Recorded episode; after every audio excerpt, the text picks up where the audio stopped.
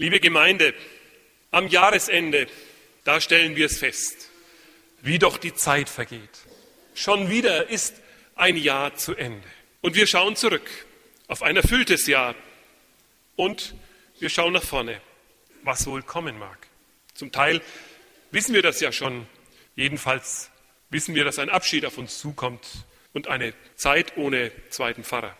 Ein erfülltes Jahr liegt hinter uns. Heute kam die Zeitung mit dem Jahresrückblick und sie erinnert uns daran, was es so alles gegeben hat in diesem Jahr. Vielleicht heben Sie sich das ja auf und sammeln es jahrgangsweise, dass Sie über längere Zeit zurückschauen können auf die Dinge, die uns bewegen und die uns bewegten. Als Christen schauen wir auf das Jahr in unserer Gemeinde zurück und erinnern uns an Feste und auch an Trauerzeiten. Wir denken an viele Konzerte mit Kirchenchor und Gospelchor, an Konzerte mit Orgelmusik. Die Winsbacher waren da, fast hätten wir es schon wieder vergessen, das war in diesem Jahr. Ein neuer Dekanatskantor wurde eingeführt. Die Ehewoche Lutherhaus Arbeitseinsätze hat es tatsächlich auch in diesem Jahr schon gegeben. Und die Grabarbeiten im Garten dort.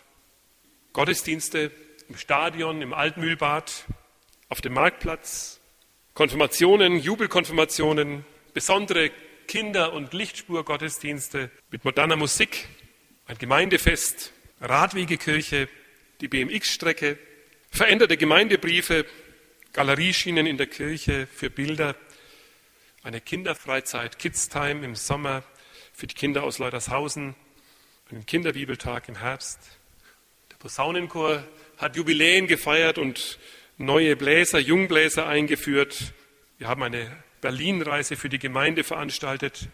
Wir sind weitere Schritte gegangen auf dem Weg zur Tafel in Leutershausen. Es gab einen Alpha-Kurs und da war das Weihnachtsstück unserer Jugendlichen. Im Internet können Sie das alles nachlesen und noch viel mehr. Ich habe noch lange nicht alles aufgelistet. Es gab ja jeden Sonntag einen Gottesdienst und es gab Gruppen und Kreise und Chöre und das Dekanat mit seinen Veranstaltungen gab es ja auch noch, zum Beispiel mit der Visitation und dem Reformationstag und mehr und mehr und mehr noch. Unser Predigtext lässt uns auch zurückblicken, viel weiter als nur bis in dieses Jahr und viel weiter als bis in die Sammlungen, die vielleicht manch einer gemacht hat über die Jahre hin mit der Zeitung. Ja, sagen wir hier in unserer Gegend, das können wir verstehen, denn wir haben ja hier ein altehrwürdiges Gebäude. Also so über Bausch und Bogen gesagt, tausend Jahre Christenheit hier, da können wir schon hier zurückblicken. Aber es geht noch weiter. 2000 Jahre sagen wir, Christi Geburt haben wir eben gefeiert und wir feiern es noch weiterhin. Dafür steht ja auch der Christbaum hier. Auch das soll uns nicht genügen. Heute sind wir großzügig und legen noch einen Tausender drauf und hören auf den Predigtext, der uns von Mose und dem Auszug der Israeliten aus Ägypten. Für uns Menschen ist das ja kaum zu überblicken. So ein langer Zeitraum. Für Gott ist es nach den Worten der Bibel vor vorgestern gewesen. Also hören wir. 2. Mose 13, 20 bis 22. So zogen sie, das Volk Israel, aus von Sukkot und lagerten sich in Etam am Rande der Wüste. Und der Herr zog vor ihnen her am Tage in einer Wolkensäule, um sie den rechten Weg zu führen und bei Nacht in einer Feuersäule, um ihnen zu leuchten, damit sie Tag und Nacht wandern konnten. Niemals wich die Wolkensäule von dem Volk, bei Tage noch die Feuersäule bei Nacht. Na, das ist ja toll, denkt ihr jetzt vielleicht. Das hätten wir uns aber spannender vorgestellt für den Gottesdienst am Abend des Altjahres. Die Israeliten ziehen von Sukkot nach Etam, also was soll uns da herausfordern? Was soll uns das bringen? Es klingt ja so, als hätte ich zu Ihnen gesagt, Sie zogen von Strössendorf nach Schimmendorf. Das sind zwei Dörfer in Oberfranken. Machen Sie sich keine Gedanken. Die kennen Sie genauso wenig wie Sukkot und Etam. Aber diese fremdklingenden Ortsnamen haben eine Bedeutung, die es in sich hat. Eine Bedeutung, in der ein ganzes Stück unserer Lebenssituation steckt. Sukkot bedeutet Zelte. Und damit ist angedeutet, dass Israel jetzt das Kulturland Ägypten verlassen wird. Nicht für einen Urlaub zum Camping, sondern für einen längeren Weg. Denn den kurzen Weg, der sie sofort in heftige Kämpfe mit den Philistern geführt hätte, den führt Gott sie nicht. weil er weiß, dass das ihr Glaube nicht überstanden hätte. Sukkot steht also für Aufbruch, für die Veränderung und auch für die Kosten, die Aufbruch und Veränderung mit sich bringen. Denn ohne solche Kosten geht es nicht. Sukkot, der Ort steht dafür, für Aufbruch im Vertrauen mit Gott. Und Etam, Etam heißt Grenzbefestigung. Die Israeliten bewegen sich also auf die Grenze Ägyptens zu. Sie werden die Grenze endgültig überschreiten. Neuland, Ungewisses liegt vor ihnen. Das werden sie bald betreten.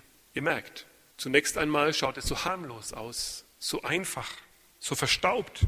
3000 Jahre alte Verse, mit einem Mal sind sie unserem Leben ganz nah. Eine Tagesreise, liebe Gemeinde, macht aus einer Siedlung Zeltlager und führt aus der Unfreiheit in die Freiheit mit Gott. Mancher Tag im Leben ist ja Routine. Sozusagen the same procedure as every day. Mancher schaut sich das ja an dem Tag heute äh, zum x-ten Mal an. Immer dieselbe Prozedur, immer wieder die gleiche Geschichte von der Miss Sophie. Nichts ändert sich. Alles bleibt gleich. Das ist der tiefe Wunsch, so habe ich mir sagen lassen, der hinter diesem Stück im Fernsehen steht und der mit jedem Jahr wachsenden Zuschauerzahl. Alles soll gleich bleiben. Aber es gibt Tage, die beginnen ganz normal, so als wären sie wie jeder Tag. Und am Abend steht man mit beiden Füßen in einer neuen Welt. Da wird ein Arbeitsvertrag unterschrieben oder man hat eine Kündigung bekommen. Einer hat einen Heiratsantrag gemacht und eine andere die Scheidung eingereicht. Man kann einen Konflikt anzetteln oder beilegen. Eine Lüge wird in die Welt gesetzt oder zwei haben sich ausgesprochen und es ist endlich alles wieder gut. Auch im Jahr 2012, liebe Gemeinde, wird es solche Tagesreisen geben. Von Sukkot nach Etam. Persönliche und allgemeine. Zwischen Morgen und Abend fallen Mauern und viele von uns haben das persönlich erlebt. Dass wir es am Morgen noch nicht geglaubt hätten, was wir am Abend sehen konnten. Es werden Kriege beginnen. Auch das haben wir schon so oft erlebt. Es werden Unternehmen verschwinden, vielleicht sind es sogar Banken. Unternehmen fusionieren, Politiker von großer Bedeutung treten ab oder sie tauchen aus der Versenkung wieder auf. Auch davon haben wir Kenntnis.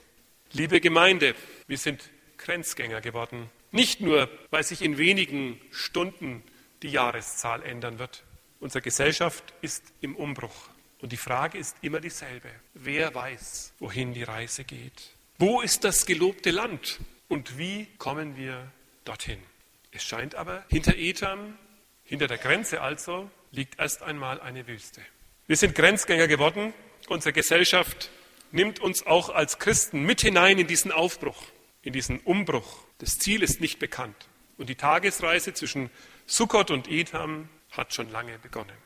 Natürlich stellen wir uns als Christen heute Abend die Frage, wer gibt uns in der Kirche, wer gibt uns als Christen Orientierung, dass wir den richtigen Weg finden, den Weg in eine gute Zukunft. Auch wir hier in Leutershausen sind ja aufgebrochen. Darum sitzen sie hier, weil sie aufgebrochen sind, um mit Gott zu gehen, wenn er sie ruft. Deshalb stehen und sitzen wir hier. Wir gehen hinein in eine neue Zeit mit Gott. Wir haben damals die Israeliten wohl geschaut, als sie so auf Etham zugelaufen sind. Hinter sich hatten sie die Sklaverei, die Knechtschaft Ägyptens. Jetzt waren sie endlich frei. Das hatten sie erbetet, das hatten sie erhofft, das hatten sie erbettelt, vor Gott erjammert und erschrien und erstritten. Der Triumph ihres Sieges über die mächtigen Ägypter hat sie sicher mächtig stolz gemacht.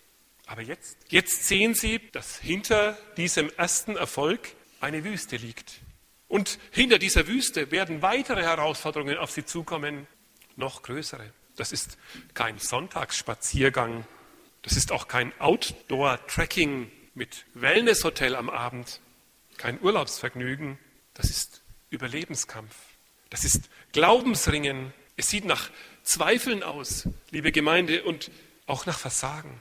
Ob sie die Augen aufgerissen haben, als sie Etam vor sich liegen haben sehen und die Wüste dahinter vor Schreck über diesen Weg, den Gott mit ihnen jetzt geht? Oder haben sie die Augen zugekniffen und die Zähne zusammengebissen.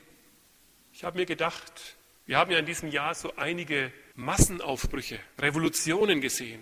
Wir haben gesehen, wie die Menschen für die Freiheit gekämpft haben, ja, und wie sie gejubelt haben, als sie sich durchgesetzt haben. Ob sie damals schon die Grenze gesehen haben und die Wüste, die dahinter liegt? Ob sie damals schon darüber nachgedacht haben, welche Mühe es kostet, das Trinkwasser für jeden Tag für alle Menschen bereitzuhalten? Sicher, es ist die Mühe wert, aber es bleibt eine Mühe. Liebe Gemeinde, wer bereit ist, mit Gott aufzubrechen, der wird immer auch der Herausforderung einer Wüste begegnen. Billiger ist es nicht zu haben. Kurz hinter Etam wartet sie auf uns. Und wenn ich so aus dem Allgemeinen für uns Christen sprechen darf, dann haben Sie vielleicht die Nachrichten von vor Weihnachten noch im Sinn, als uns in den großen Zeitschriften die Zahlen präsentiert wurden, wie es aussieht mit den Christen in unserem Land und dem Christentum. Hat es eine Zukunft? Die Zahlen werden ja immer kleiner und immer geringer. Da nehmen wir schon die Wüste in Augenschein. Und dann kommen die gut gemeinten Ratschläge, die Tipps. Sie wollen uns eine Chance geben. Sie wollen uns eine Karte in die Hand drücken. Sie meinen es alle nur gut. Wir sollen doch diese Wüste meistern können. Was wird uns helfen? Realismus oder Fanatismus oder Idealismus? Ich glaube nichts von alledem. Es mag noch so gut gemeint sein. Nichts davon wird uns helfen auf dem Weg, liebe Gemeinde, der vor uns liegt. Alle Versuche, uns Karten in die Tasche zu stecken, die uns einen Weg zeigen, sind sinnlos. Karten taugen ja manchmal in Städten oder in so voll erschlossenen Ländern, wie wir es haben. In Wüsten kann man keine Karte gebrauchen. In einem neuen Aufbruch übrigens auch nicht. Denn dann wäre es ja kein neuer Aufbruch, der über Grenzen hinausgeht. Die Antwort gibt unser Predigtext, liebe Gemeinde, wie das denn geht. Er gibt sie sehr ausführlich und eindrücklich. Wer durch eine Wüste geht, der braucht einen, der den Weg kennt, der einen begleitet, der einem nicht von der Seite weicht, dass man nicht in einem Moment auf Abwege gerät. Als Israel in die Wüste geht, führt Gott selbst sie. Am Tage sehen sie eine Wolkensäule und in der Nacht eine Feuersäule. Als sie am Ende die Wüste verlassen, da ist sie nimmer da. Je mehr uns die Zukunft der Kirche und des Glaubens und der Christen vor Augen verschwimmt, umso mehr wollen wir darauf vertrauen, dass Gott mit uns geht, dass er uns nahe ist, dass er gewiss uns nicht verlässt, auch wenn wir schwach sind, auch wenn vor uns schwierige Zeiten liegen, auch wenn wir wissen, dass es bei uns nach Zweifeln aussieht und nach Versagen aussehen wird. Gott lässt uns nicht allein siehe, ich bin alle Tage bei euch bis an der Weltende. Er wird uns beistehen und mit uns sein. Er wird uns führen.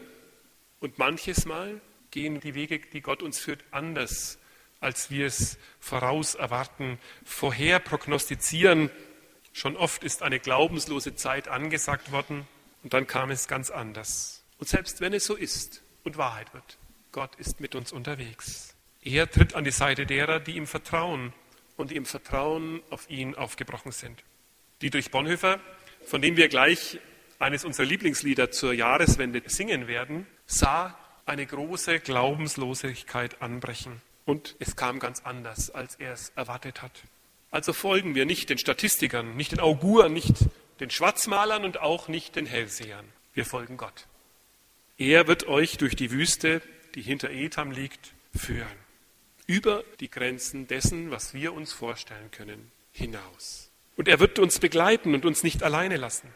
Damals hat er das getan, indem er in einer Wolken- und Feuersäule bei seinem Volk war. Das sieht aus, wenn man sich recht bedenkt, wie ein Vulkan, der ausgebrochen ist. Nachts sieht man das Feuer leuchten und tagsüber eine Rauchwolke. Aber ein wandernder Vulkan, liebe Gemeinde, das gibt's doch nicht, möchten wir sagen. Und Dort, wo die gelaufen sind, da gab es auch keine Vulkane. Also kein Zweifel, sowas kann es doch gar nicht geben. Wisst ihr? Und das ist die Erfahrung, die Israel macht. Jeden Tag neu. Das kann es doch eigentlich gar nicht geben. Aber Gott ist mit uns unterwegs. Und das ist auch die Erfahrung derer, die mit Gott unterwegs sind, in den Wüsten ihres Lebens. Gott tut Wunder. Solche Wunder, von denen wir sagen, das kann es ja eigentlich gar nicht geben. Das darf es doch gar nicht geben. So sagt der Franke. Das darf es doch gar nicht geben. Aber Gott kommt mit hinein in unser Leben. Das ist unser festes Vertrauen heute am Ende des Jahres. Und er bleibt bei uns auch im Wandel der Zeiten, auch wenn wir Grenzen überschreiten. Und dass Gott zu uns kommt, das ist und bleibt ohnehin das Wunder aller Wunder. Er führt uns durch die Wüsten unseres Lebens, über unsere Grenzen hinaus zu einem guten Ziel. Und wie er gekommen ist, ja, das haben wir ja eben gefeiert in der Geburt Christi. So ist er uns jetzt nah. Er, Jesus Christus, ist der, der uns zum Vater führt.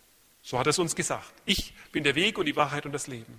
Wir stehen nicht in Etam vor einer wirklichen Wüste, sondern wir stehen immer an der Grenze, wo es um Orientierung geht für unser eigenes Leben, wo es um die Sorge geht, bin ich angenommen, bin ich geliebt, bin ich ein Wunschkind. Und Jesus sagt, ja, du bist. Du bist mein Wunschkind. In ihm kommt Gott zu uns, weil er uns liebt und weil er uns leiten möchte und nicht von unserer Seite weichen wird und weichen möchte.